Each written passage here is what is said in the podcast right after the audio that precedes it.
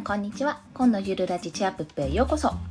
早速ですが1点ご報告がございます。この度1月30日土曜日朝に第2子出産いたしました。ことを報告させていただきます。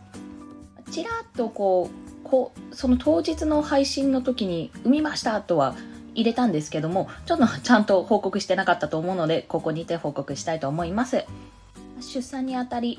あの本当に助産師の方やお医者さんや看護師さんたちにあのもしくは同室のねママさんたちにもお世話になって本当にいろいろな方に支えられての出産となりました。そしてもうその出産だけでなくて出産の前後私ツイッターであの陣痛ナウってことで陣痛の本当に体験もう体験談レポですね。をずっとこう夜中なのに送り続けていたんですけどもそれで励ましてくださった方やもうこういってあこういった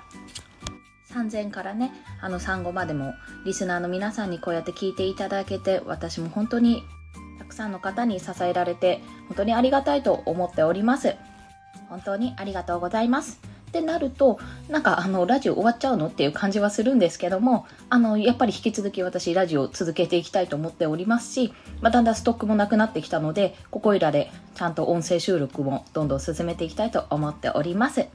でですね入院中に、まあ、ぼやっとした頭の中でもう一度ちょっと自分がどういうことを発信していきたいのかっていうのをまた振り返ってみたんですよ。で自己紹介というかプロフィールですねとかも考え直して、まあ、いまいちちょっとまだしっくりこないのでどんどん変えていったりはすると思うんですけどもそこでちょっと、まあ、コンセプトとして大きな元としては変わってはいないんですけども、まあ、コンセプトとして挨拶から変えていこうかなと思っております。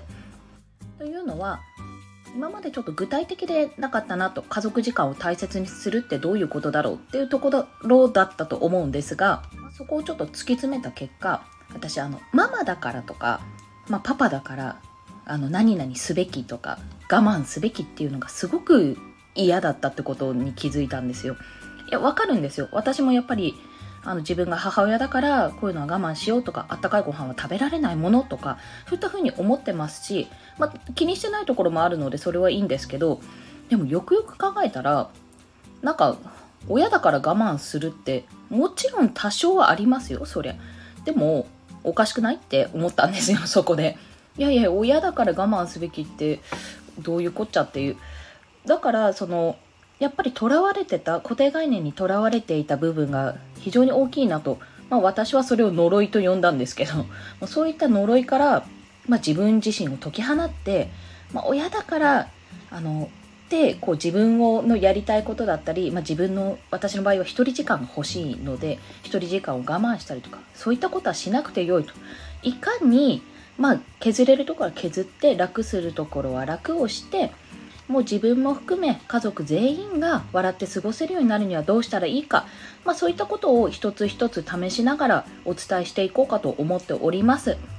なので、まあ、また違う放送でもお話しすると思うんですが今回私あの母乳ももちろんあげてるんですけども、まあ、あんまりうまく吸えなくて、まあ、そうなんです赤ちゃんってもともとそんなうまく吸えるもんじゃないんですよ。練習が必要なんですけどもうそこも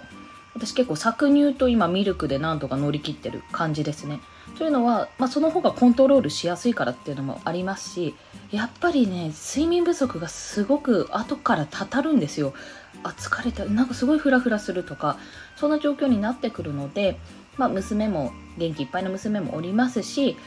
うちの夫は相変わらずあの大変そうですし仕事が。本当にいろいろやってくれるんですけども